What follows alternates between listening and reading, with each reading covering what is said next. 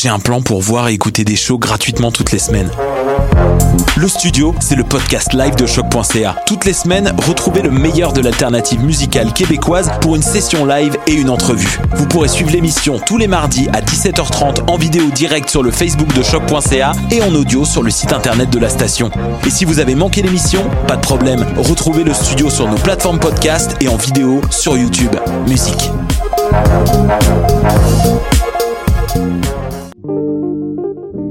Pool Hip Hop, c'est ta référence en matière de hip hop sur les ondes de choc.ca. Chaque semaine, entrevues, chroniques, actualités et mix thématiques te seront présentés dans une ambiance décontractée. Le meilleur du hip hop, ça se passe chaque semaine sur les ondes de choc.ca.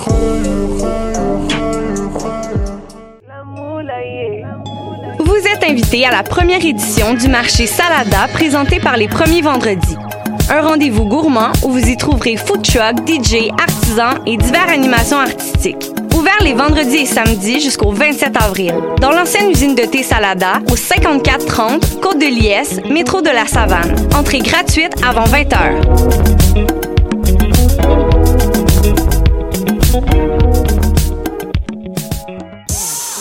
Ne manquez pas le spectacle de Dead Obies au MTLUS le 26 avril prochain avec Mike Chab et Jeune Loup en première partie. Les billets sont en vente dès maintenant sur le deadobis.com. Leur nouvel album Dead est disponible en ligne et en magasin. Don't fuck with me and I mean it. J'suis avec la famille comme scheming. C'est magnifique dans mes DM. Ils come out here comme pire. On my whole weed, whole squad on fleek. No lie, no sleep, all eyes on me. What a dang? Ici Robert Nelson de À la claire ensemble les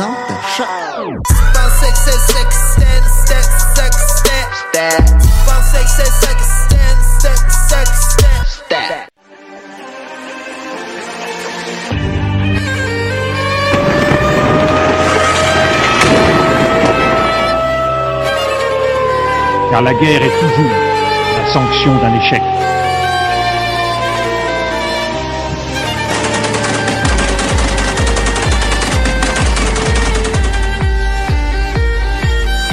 Croit en notre capacité à construire ensemble un monde méga, monde méga. Alors bonjour à vous, chers auditeurs. Vous êtes à l'écoute de Plein Feu, votre émission sur les conflits armés dans le monde. Aujourd'hui, on se dirige vers l'Amérique latine pour parler d'un pays qui traverse actuellement une grave crise. Nous allons faire le point sur les événements qui secouent le Venezuela.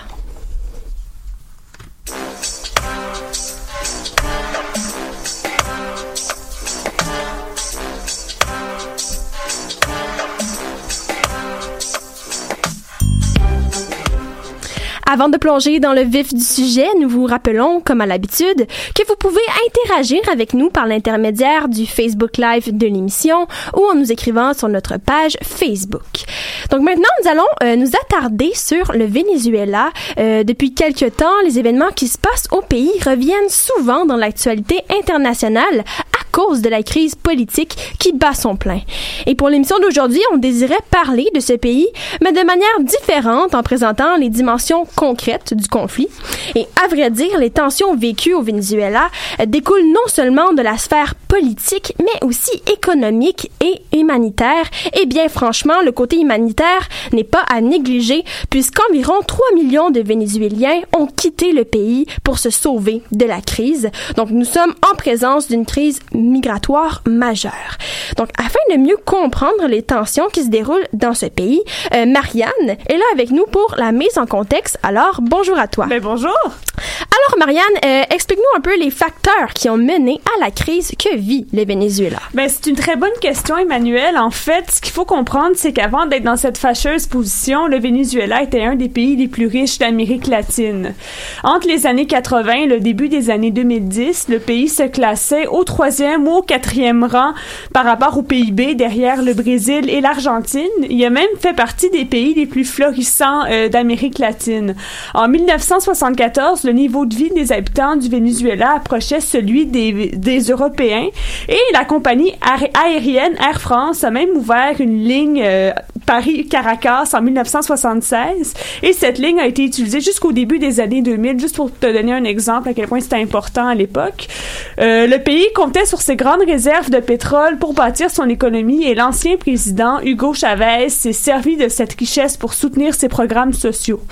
Chavez, en fait, a été un personnage important dans l'histoire moderne du pays. Oui, cet homme qui, au départ, était perçu comme un héros euh, du peuple après une tentative de coup d'État en 1992, est entré dans la légende grâce à ses grandes capacités locutoires. Il a accédé au pouvoir en 1998 avec ses promesses de justice sociale et il a été réélu en 2000. Il a lancé la révolution bolivarienne dès 1999. Cette révolution cache une nouvelle idéologie, le chavisme, qui consiste à mettre de l'avant la social-démocratie permettant au peuple de devenir un acteur principal dans la vie politique. D'ailleurs, le chavisme est beaucoup inspiré du socialisme. Bon, je, je crois, Emmanuel, tu dois penser que je m'éloigne un peu du sujet, mais euh, attends un peu. Je veux vraiment que tu comprennes que le Venezuela est un pays florissant et qu'il était impensable de le voir dans l'état où il est présentement si on remonte à quelques décennies en arrière. Et qu'est-ce qui a stoppé la croissance du Venezuela? Le vent a commencé à tourner en 2001 lors de la promulgation de 49 décrets. Deux d'entre eux concernent les terres et les hydrocarbures. Dès lors, le Venezuela entre dans une crise qui cumule par une tentative de coup d'État en 2000 contre Hugo Chavez. Des questionnements s'initient alors. Euh, quelles, sont les quelles devraient être les relations entre les civils et les militaires et quel est le rôle des États-Unis dans la région puisqu'il s'agit du troisième plus grand importateur de pétrole du pays?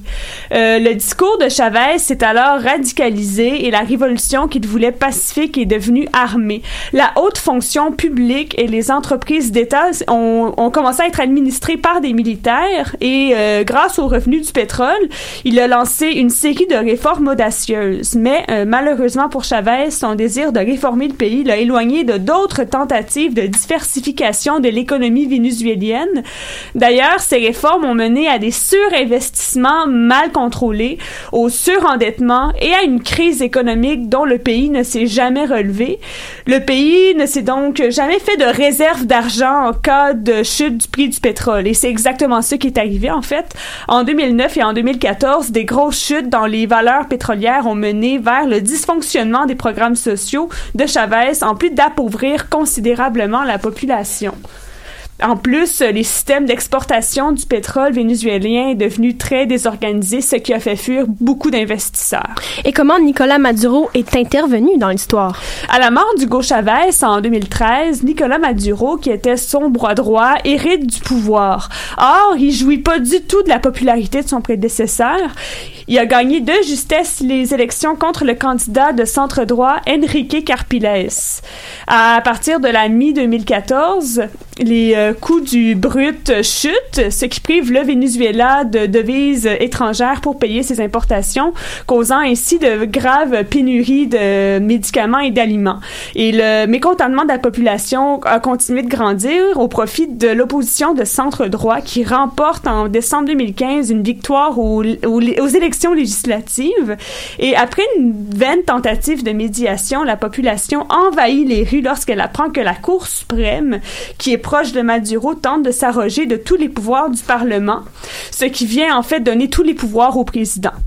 Et euh, la crise a continué à s'envenimer au point où tout récemment, comme on le sait, en, le 29 janvier 2019, Juan Guaido, qui était le président de l'Assemblée nationale, s'est autoproclamé président du pays.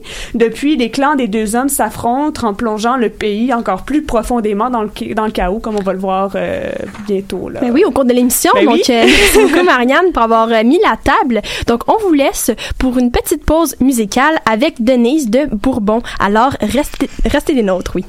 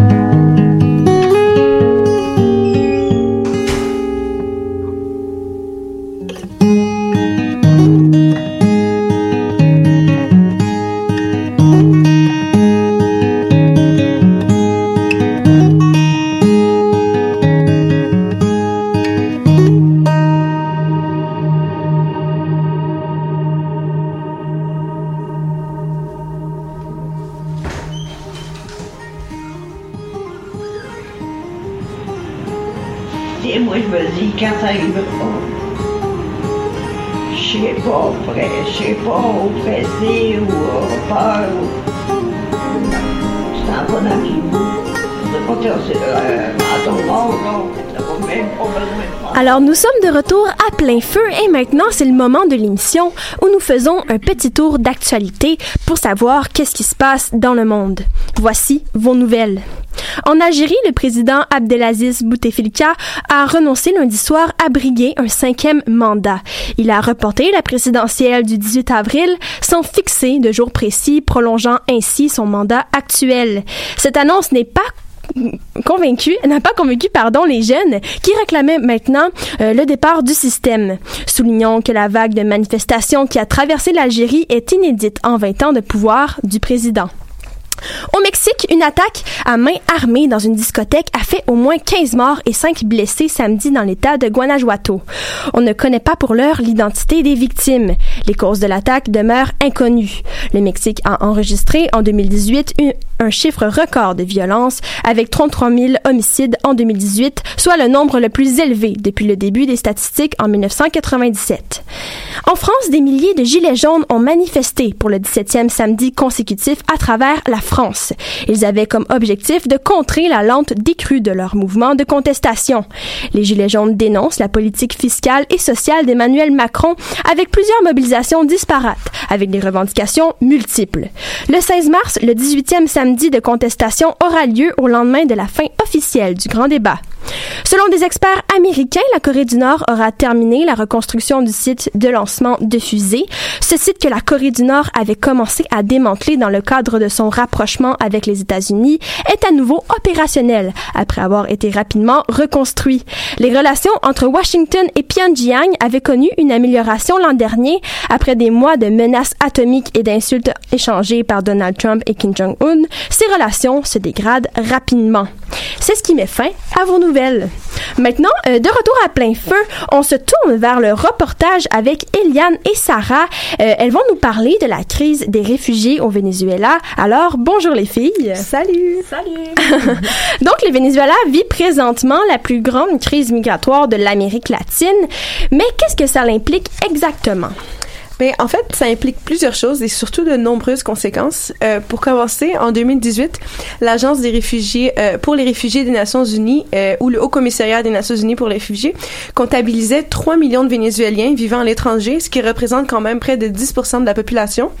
Le Haut Commissariat pour les réfugiés et l'Organisation internationale pour l'immigration ont d'ailleurs précisé dans un communiqué conjoint que les Vénézuéliens trouvent refuge dans les pays voisins comme la Colombie ou le Pérou. Euh, donc, c'est plus de 1,6 million de personnes qui ont quitté le pays depuis 2015, selon l'ONU. De ce nombre, 90% ont trouvé euh, refuge dans un pays voisin. Ces données datent par ailleurs de 2018, mais il est fort probable que le nombre ait augmenté depuis puisque la crise ne cesse de s'accentuer. Par ailleurs, selon Ronald Rodriguez, qui est chercheur à l'Université del Rosario en Colombie, je cite, La Colombie est en train de vivre en un très court laps de temps une migration comparable à celle qu'ont vécue les Européens pendant la crise syrienne. Fin de la citation. Donc en 2018, le nombre de migrants que la Colombie a accueillis s'élevait à 1 million et entre 2017 et 2018, le nombre de demandes d'asile ont triplé au Pérou. En raison de l'important flux, le Pérou, l'Équateur et la Colombie exigent depuis 2018 des passeports, alors qu'avant, une carte d'identité suffisait à rentrer au pays. Or, la plupart n'en possèdent pas et ils sont difficiles à obtenir à cause de la pénurie de papier et de la corruption.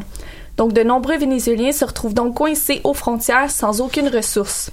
Et même si la majorité des Vénézuéliens se tournent vers les pays avoisinants, un certain nombre d'entre eux décident également de quitter le continent à condition d'en avoir les moyens. Et comment ça fonctionne pour les réfugiés qui cherchent à faire une demande d'asile au Canada, par exemple? Ben, on s'est justement entretenu avec euh, Luisana Garcia, une étudiante vénézuélienne de 25 ans qui a quitté le Venezuela en 2017. Euh, donc la voici qui va nous expliquer comment elle a pu faire sa demande d'asile pour le Canada. Et je fais ma demande pour rentrer au Canada autant de touristes. Puis après que je suis arrivée, je fais ma demande d'asile. Pour faire la demande d'asile, il faut traverser la frontière ou à l'aéroport. Je suis arrivée en, euh, juillet 2017, puis j'ai fait mon audience en décembre 2018. On a mis après. Vous l'avez bien entendu, Louis-Sana a dû attendre un an et demi sans pouvoir travailler ou étudier au Canada jusqu'à son audience. Il n'est pas rare de voir les réfugiés attendre aussi longtemps avant de pouvoir comparaître. Elle note aussi un élément fort important mais pourtant méconnu.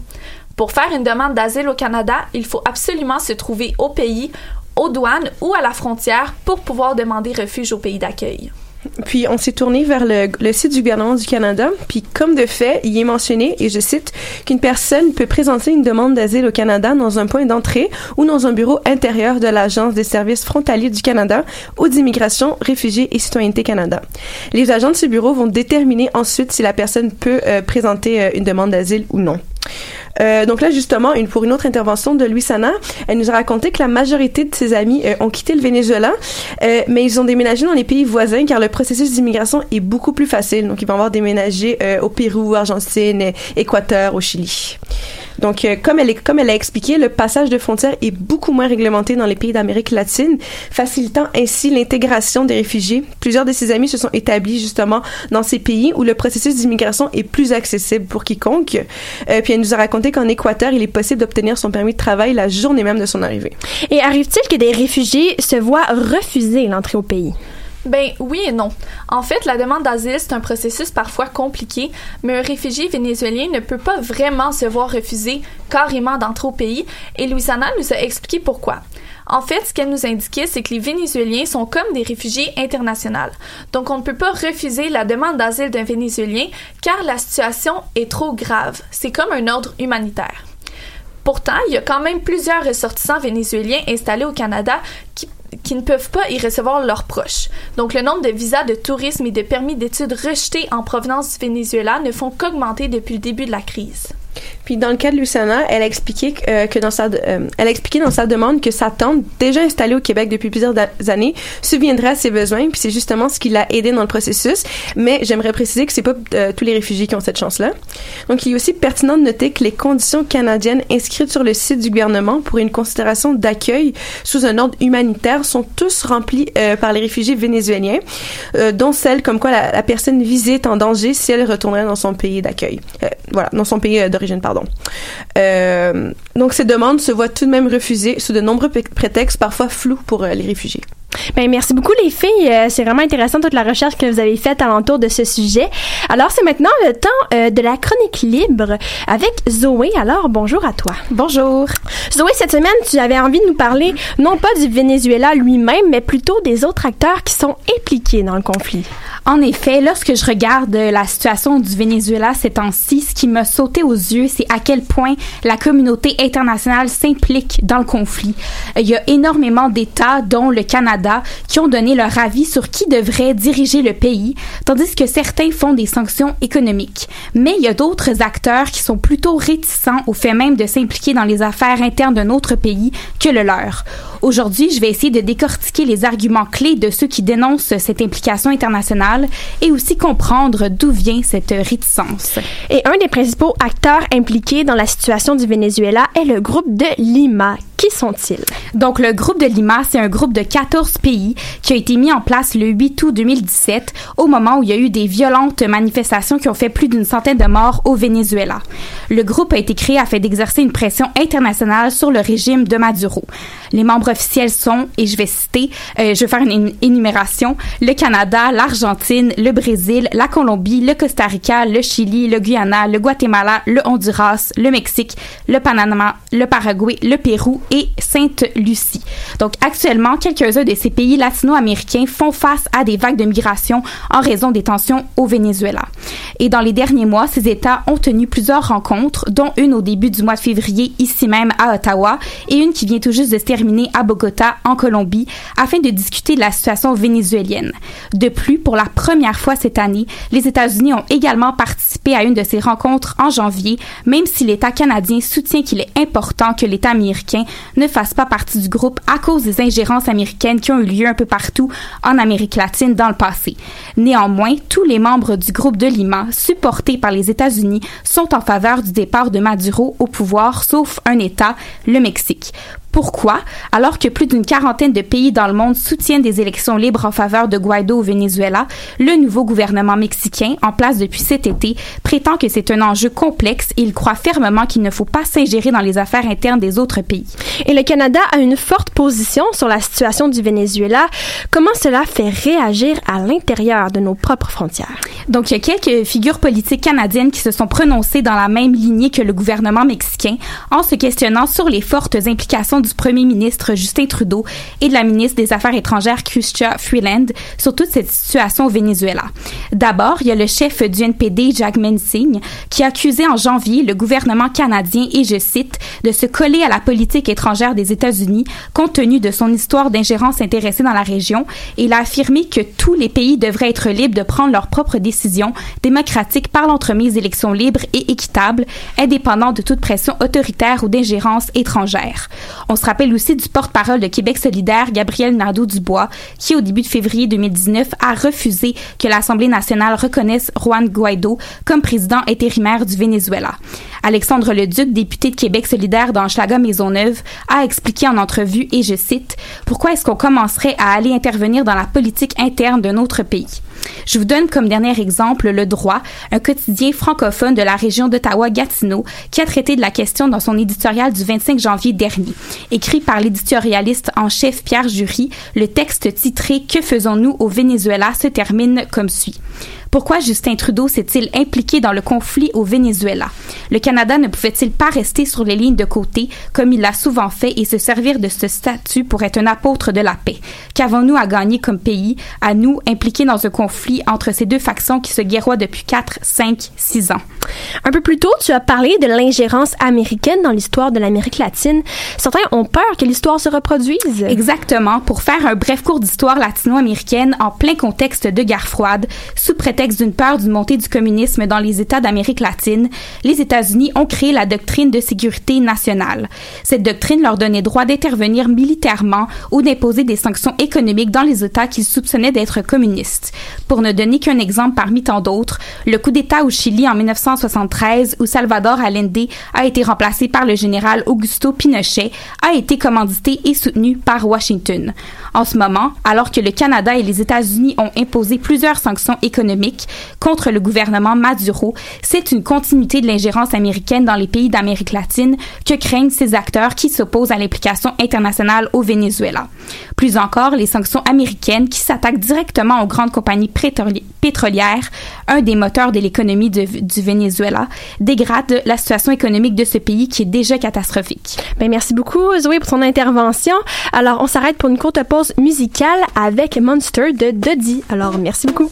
Tell me again about how it hurts being awfully loud for an introvert. Get out of my room. Smile wiped clean. Isn't it weird to be so mean? I'm guessing that I've grown horns. I guess I'm human no more. I can tell I've rotted in your brain. Oh, how easily passion twists. You think I'm a crazy bitch. I craft my words to fit your head. Cause no one listens to the dead. So maybe I will talk to you. The only way I know how to. Mm-hmm, I've said my speech. Mm-hmm, through sharpened teeth, you break the rules and spikes grow from your skin. Please let the devil in.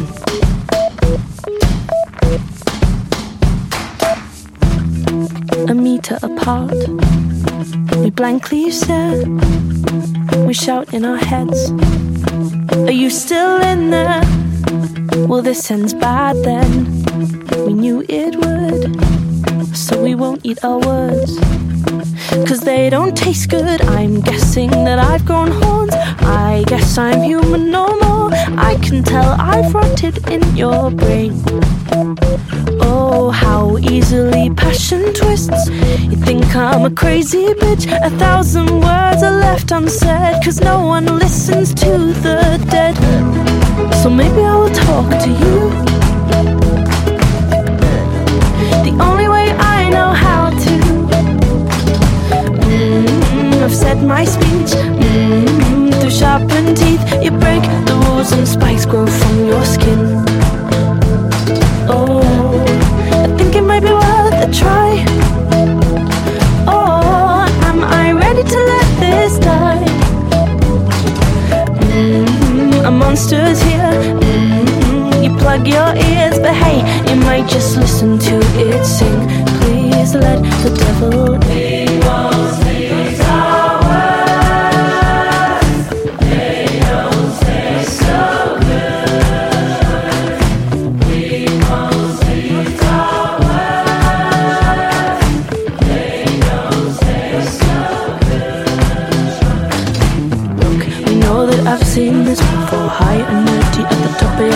Adoring every move. And my rank is sinking, but we're both guilty of black or white thinking. Deep in my red eyes, you look pale. All of your scars are looking more like scales. Two ugly creatures, two sinister preachers. Blind to the past like a couple of monsters. Just a couple of monsters. So maybe I will talk to you. The only way I know how to. Mm, you said your speech mm, through sharpened teeth. You break the rules and spikes grow from your skin. Oh, I think it might be worth a try. Oh, am I ready to let this die? Mm, a monster's here. Mm, you plug your ears, but hey, you might just listen to it sing. Alors, de retour plein feu pour la chronique culturelle avec Marcia. Alors, bonjour à toi. Bonjour, Emmanuel.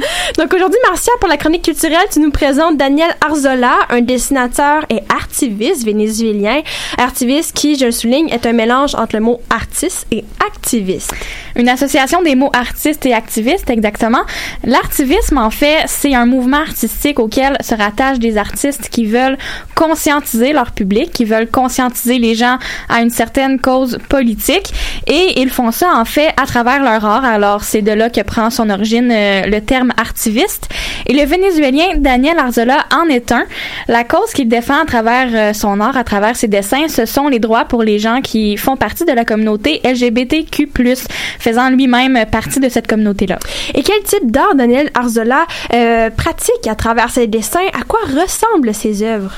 En fait, ce sont tous des dessins qui ont l'allure d'affiches, en fait, avec des couleurs très vives, euh, des traits bien définis, tout ce qu'on retrouve dans une affiche, et des dessins sur lesquels on, on retrouve toujours une phrase, une, une, courte phrase, toujours très dénonciatrice, et les phrases qui se retrouvent sur les dessins d'Arzola sont toujours, elles, euh, eux, accompagnées d'une représentation d'une ou de plusieurs personnes en lien avec euh, ce qui est dit dans la phrase, alors ça donne lieu à des œuvres très fortes, très lourdes de sens. Par exemple, on peut lire sur un dessin qu'il a fait dans, le cadre de la campagne Je ne suis pas une blague. Si je vous fais la traduction, on peut lire sur un des dessins L'hétérosexualité n'est pas obligatoire. Euh, Sur un autre dessin, on peut lire L'amour devrait être légal. Alors, des phrases toutes simples comme ça et des dessins sur lesquels on retrouve quand même certains détails, mais qui euh, demeurent assez simples eux aussi dans leur style. Et c'est ce qui fait, selon moi, que les œuvres de Daniel Arzola sont, sont si fortes, en fait. Et comment l'art de Daniel Arzola est reçu au Venezuela? Parce que je sais que présentement, on a affaire à un climat social assez conservateur. À ce sujet-là, le magazine Means Happy, un magazine anglophone web dédié à la communauté LGBTQ+, fait partie de ceux qui ont soutenu récemment que le Venezuela était un pays très socialement conservateur, justement, comme tu le dis, et ça fait en sorte que la communauté en souffre, la communauté LGBTQ+, en souffre inévitablement. Alors, euh, la réaction de certains Vénézuéliens en réponse aux œuvres d'Arzola n'ont pas été très positives. Il a été victime de plusieurs insultes à cause de son engagement politique. Euh, il a également reçu des menaces de mort à tel point qu'il a décidé de quitter le pays par crainte pour sa sécurité. Donc, il a dû quitter sa famille, euh, quitter ses proches. Ça s'est passé en 2013. Il avait 24 ans. Donc, à 24 ans, il s'est expatrié au Chili. Oui, pour sa sécurité, mais aussi pour pouvoir continuer de créer de propager son message qui est si important pour lui, en fait. Est-ce qu'il y a eu un certain un événement en particulier qui a suscité les menaces de mort qu'il a reçues à ce moment événement-là parce que ça faisait quand même six ans, donc depuis 2007, qu'il publiait ses œuvres et il était connu au Venezuela? Il y a un événement particulier qui a amené Daniel Arzola à quitter le pays. Je vous ai fait mention en début de chronique de la campagne Je ne suis pas une blague. C'est une campagne initiée par l'artiste, une campagne qui dénonçait l'homophobie et qu'on pouvait euh, voir passer sur les différents réseaux sociaux. Cette campagne-là a créé une sorte de buzz autour de Daniel Arzola. On en parlait dans les différents médias internationaux et la campagne est devenue virale carrément. Donc euh, l'engouement qu'il y a eu autour de ça l'a fait connaître à travers le monde. Et au Venezuela, sa popularité n'était pas nécessairement synonyme de bonnes nouvelles dans son cas, avec toutes les menaces de mort qu'il a reçues. Donc, c'est comme ça qu'il a dû quitter le pays, en fait. Et selon l'artiste, qu'est-ce qui explique que les Vénézuéliens soient si fermés d'esprit lorsqu'il est question d'homosexualité? Selon lui, comme euh, il l'a indiqué au magazine Meets Happy dont je vous parlais tout à l'heure, le manque d'éducation sexuelle serait un des facteurs qui mènerait à l'intolérance qu'on peut constater au pays. Euh, il déplore également le rôle que se donnent les médias par rapport à la question. Il faut savoir que, selon lui, c'est de moquerie dont la communauté LGBTQ+, est le plus victime au pays et les médias ne feraient pas exception à la règle parce que, selon Daniel Arzola, on retrouve cette moquerie à l'égard de la communauté depuis les 50 dernières années dans les médias. Alors vraiment un, un problème de société auquel on a affaire en termes de droits humains au pays. Et à quoi ressemblent justement les droits de la communauté LGBTQ+, au Venezuela? En fait, les dernières lois qui auraient pu être utilisées pour persécuter les personnes de la communauté ont été déclarées inconstitutionnelles par la Cour suprême en 97. Donc, si on prend euh, l'homosexualité, par exemple, ce n'est pas illégal au pays, mais euh, il n'y a toujours aucune protection juridique qui existe contre la discrimination fondée sur la sexualité. Mais merci beaucoup, Marcia, pour ce beau portrait. Euh, maintenant, on se tourne vers William avec le Zoom sur. Alors, bienvenue à toi. Merci. Alors aujourd'hui, William, tu vas aborder une dimension différente du conflit en parlant plus de la sphère économique, euh, notamment avec les réserves pétrolières qui se présentent au Venezuela. Oui, c'est ça. Alors en fait, comme on le sait maintenant, le Venezuela détient les plus grandes réserves de pétrole brut du monde, mais sa production, en fait, elle est en chute libre depuis 5 ans. Cette année, environ 1 million de barils ont été produits chaque jour, donc deux fois moins qu'en 2013. Il s'agit du pays en fait le plus endetté d'Amérique latine, avec comme principaux créanciers la Chine et la Russie. Des accords euh, avec les deux pays ont d'ailleurs été signés cette année pour que le remboursement soit fait en barils de pétrole. Mais qu'est-ce qui explique cette chute de l'économie? Eh bien, ma chère Emmanuelle, pour comprendre cela, il faut revenir en arrière dans l'histoire. Euh, depuis les années 1960, le pétrole représentait plus de 90% des exportations du pays. Toutefois, le pourcentage a augmenté de 8%, donc 98% en 2017. On sait que chaque pays essaye de privilégier le secteur d'activité sur lequel il estime avoir un avantage par rapport aux autres, mais lorsque cette spécialisation est poussée à l'extrême, eh bien en fait elle conduit inévitablement pardon, au déclin économique et c'est la situation dans laquelle se trouve le Venezuela. Euh, il y a eu un manque de diversification en termes d'économie. Pour ce qui est des échanges commerciaux, ceux-ci sont aussi limités avec les autres pays d'Amérique du Sud, ce qui fait que quand il y a eu la crise financière de 2008 et la dégringolade des cours de pétrole quelques années plus tard, les revenus de l'État ainsi que la production nationale de pétrole ont, dramatiquement chuté. La production a diminué ainsi de 50% en 10 ans.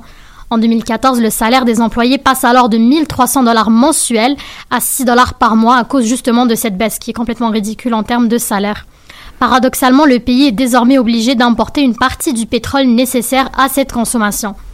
À cela s'ajoute aussi le fait que les États-Unis, qui étaient jusqu'à récemment en fait les principaux acheteurs du pétrole vénézuélien, ils n'ont presque plus besoin de cette ressource puisqu'ils peuvent maintenant produire d'eux-mêmes le pétrole dit de schiste et le manque de revenus de l'État vénézuélien a directement affecté l'ensemble de l'économie, à savoir des coupes dans les programmes sociaux, des pénuries alimentaires, l'hyperinflation, l'os euh, qui est assez euh, euh, l'os de prix en fait dans les denrées et les baisses du pouvoir d'achat des consommateurs, ayant entre les mains une monnaie qui ne vaut presque plus rien. Le pays n'a donc plus les moyens d'entretenir ni d'investir dans son industrie pétrolière, Sauf qu'en se privant de pétrole, eh bien, le pays se prive aussi de sa principale source de revenus.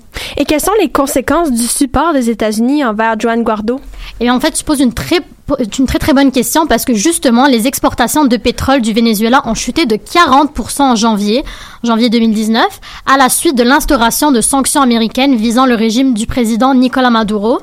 Le 28 janvier, l'administration Trump avait interdit aux compagnies américaines de payer pour le pétrole vénézuélien, tant qu'un nouveau gouvernement formé par l'opposant Juan Guaido ne sera pas en mesure de recevoir les fonds. Et encore, en- une fois, le 28 janvier, environ 70% des livraisons de pétrole du Venezuela ont été dirigées vers les clients asiatiques. Donc l'Inde est ainsi devenue leur principaux euh, débouchés devant le Singapour, qui se sert de port d'entreposage et de réexportation euh, avec la Chine. Merci beaucoup, William, d'avoir complété euh, toutes les dimensions du conflit avec nous. Euh, maintenant, on est, rendu en fait au dernier segment de l'émission, c'est-à-dire la mini-discussion. Alors, je vais inviter tous les collaborateurs à ouvrir leur micro pour pouvoir y participer. Donc, un sujet qui a été proposé par William, quand même assez intéressant. On reste dans le Venezuela, mais euh, effectivement, comme tous les collaborateurs disaient avant l'émission, il faut parler de ce sujet parce que c'est quand même assez important. En fait, c'est la panne euh, de courant qui a eu lieu. En fait, depuis six jours, le Venezuela est plongé dans une panne de courant. Et là, c'est vraiment pas drôle. Hein. Euh, en Venezuela, on fait face vraiment... euh, une situation calamiteuse sur le plan alimentaire et sanitaire. Euh, donc, depuis lundi, c'est l'état d'alerte. Mais heureusement, depuis hier, euh, le courant est revenu partiellement. On a retrouvé l'électricité, mais c'est quand même assez difficile. Et les gens n'osent plus sortir, évidemment, parce que les habitants des quartiers défavorisés viennent dans la nuit tomber pour piller les supermarchés. Donc, c'est vraiment, c'est vraiment assez difficile là-bas. Euh, et justement, mardi, la justice vénézuélienne a ouvert une enquête euh, contre le chef de l'opposition euh, et président par intérim autoproclamé Juan Guaido pour le sabotage électrique. Donc, bref, il y a plusieurs choses qui se passent ici. On en parle beaucoup dans les médias. Alors, j'aimerais savoir avoir votre avis. Pourquoi, selon vous, on accorde autant d'importance à cette panne de courant?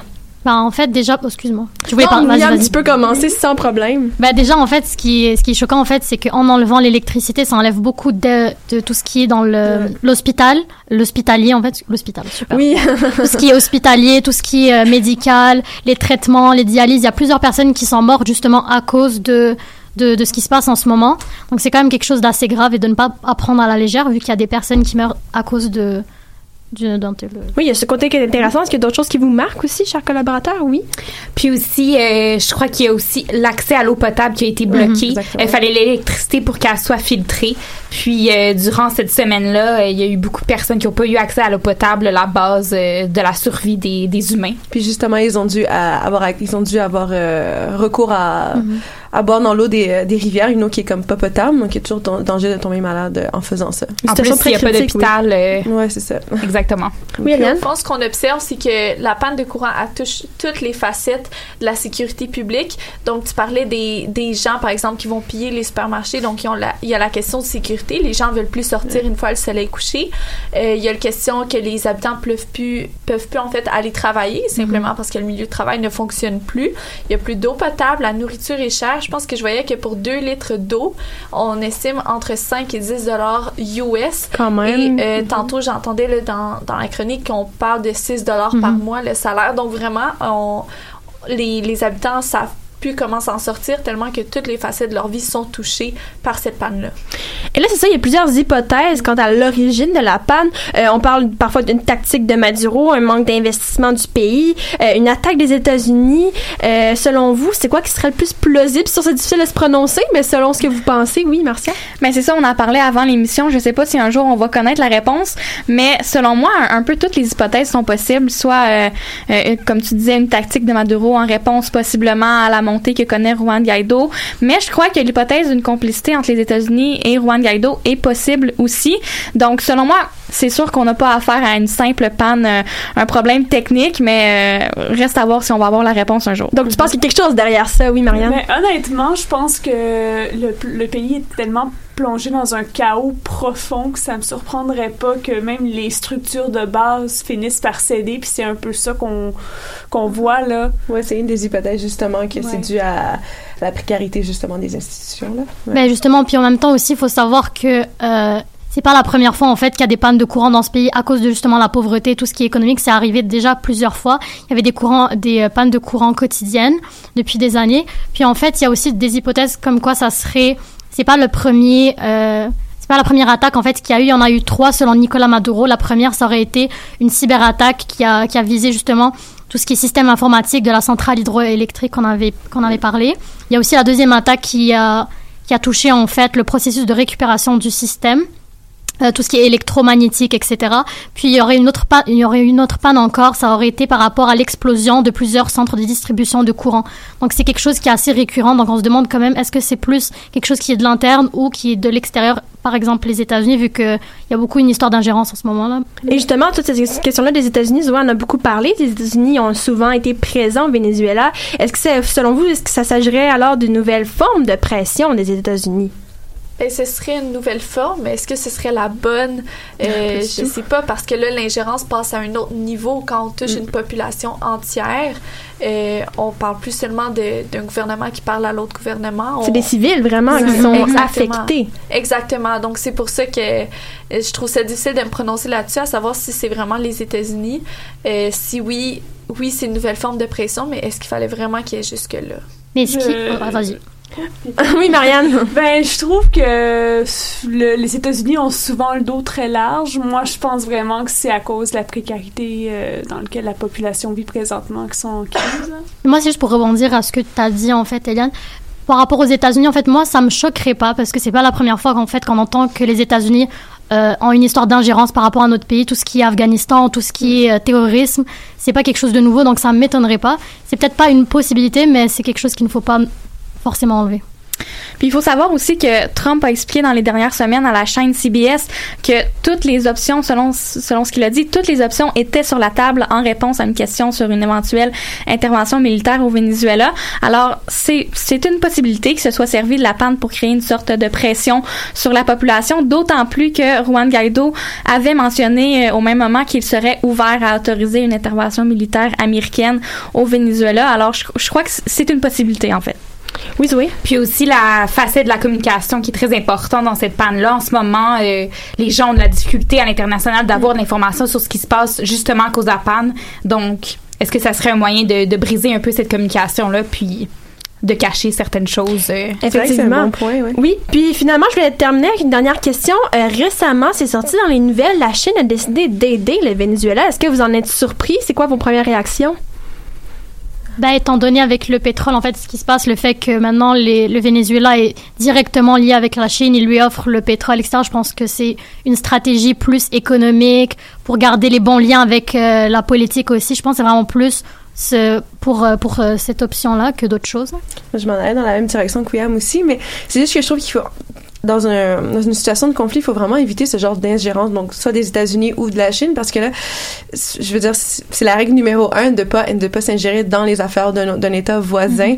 Donc, euh, je trouve que c'est- il y a rien vraiment de bon qui peut sortir de ça. là. Donc, on constate qu'il y a vraiment plusieurs acteurs qui Ouais. peuvent potentiellement être impliqués et plusieurs motivations derrière ça. Donc, ça va Puis rester à voir. Motivation d'intérêt personnel surtout. là. Ouais, euh, exactement. On les connaît pas toutes encore. Ouais. Euh, quand je pense aux États-Unis, euh, la Chine, bon, on a parlé de, du pétrole, un, un lien direct. Les États-Unis, maintenant, qui ont leur propre pétrole de schiste, euh, faut chercher un petit peu les motivations euh, vraiment derrière ça. Donc, merci beaucoup d'avoir participé, chers collaborateurs. On voit que c'est vraiment quelque chose qui vous anime de continuer avec le Venezuela. On pourrait en parler encore pendant des heures. Alors, euh, c'est qu'est-ce qui conclut, en fait, l'émission d'aujourd'hui. Merci beaucoup d'avoir été avec nous, chers auditeurs, et au plaisir de vous retrouver la prochaine fois pour une autre émission. Alors, merci beaucoup.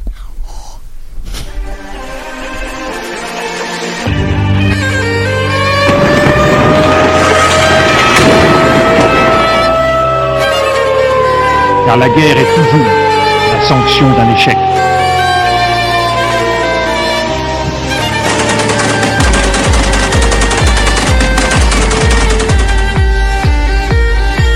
On croit en notre capacité à construire ensemble un monde. Un monde hey, yeah, yeah, yeah, yeah, hey, in and out the country, mm-hmm. Frog like flicking, she hopping in. I'm a young nigga with hella bags, looking like I just went shopping, chilling with the money, mm-hmm. And I got a honey, we frolicking. Got a honey for any nigga.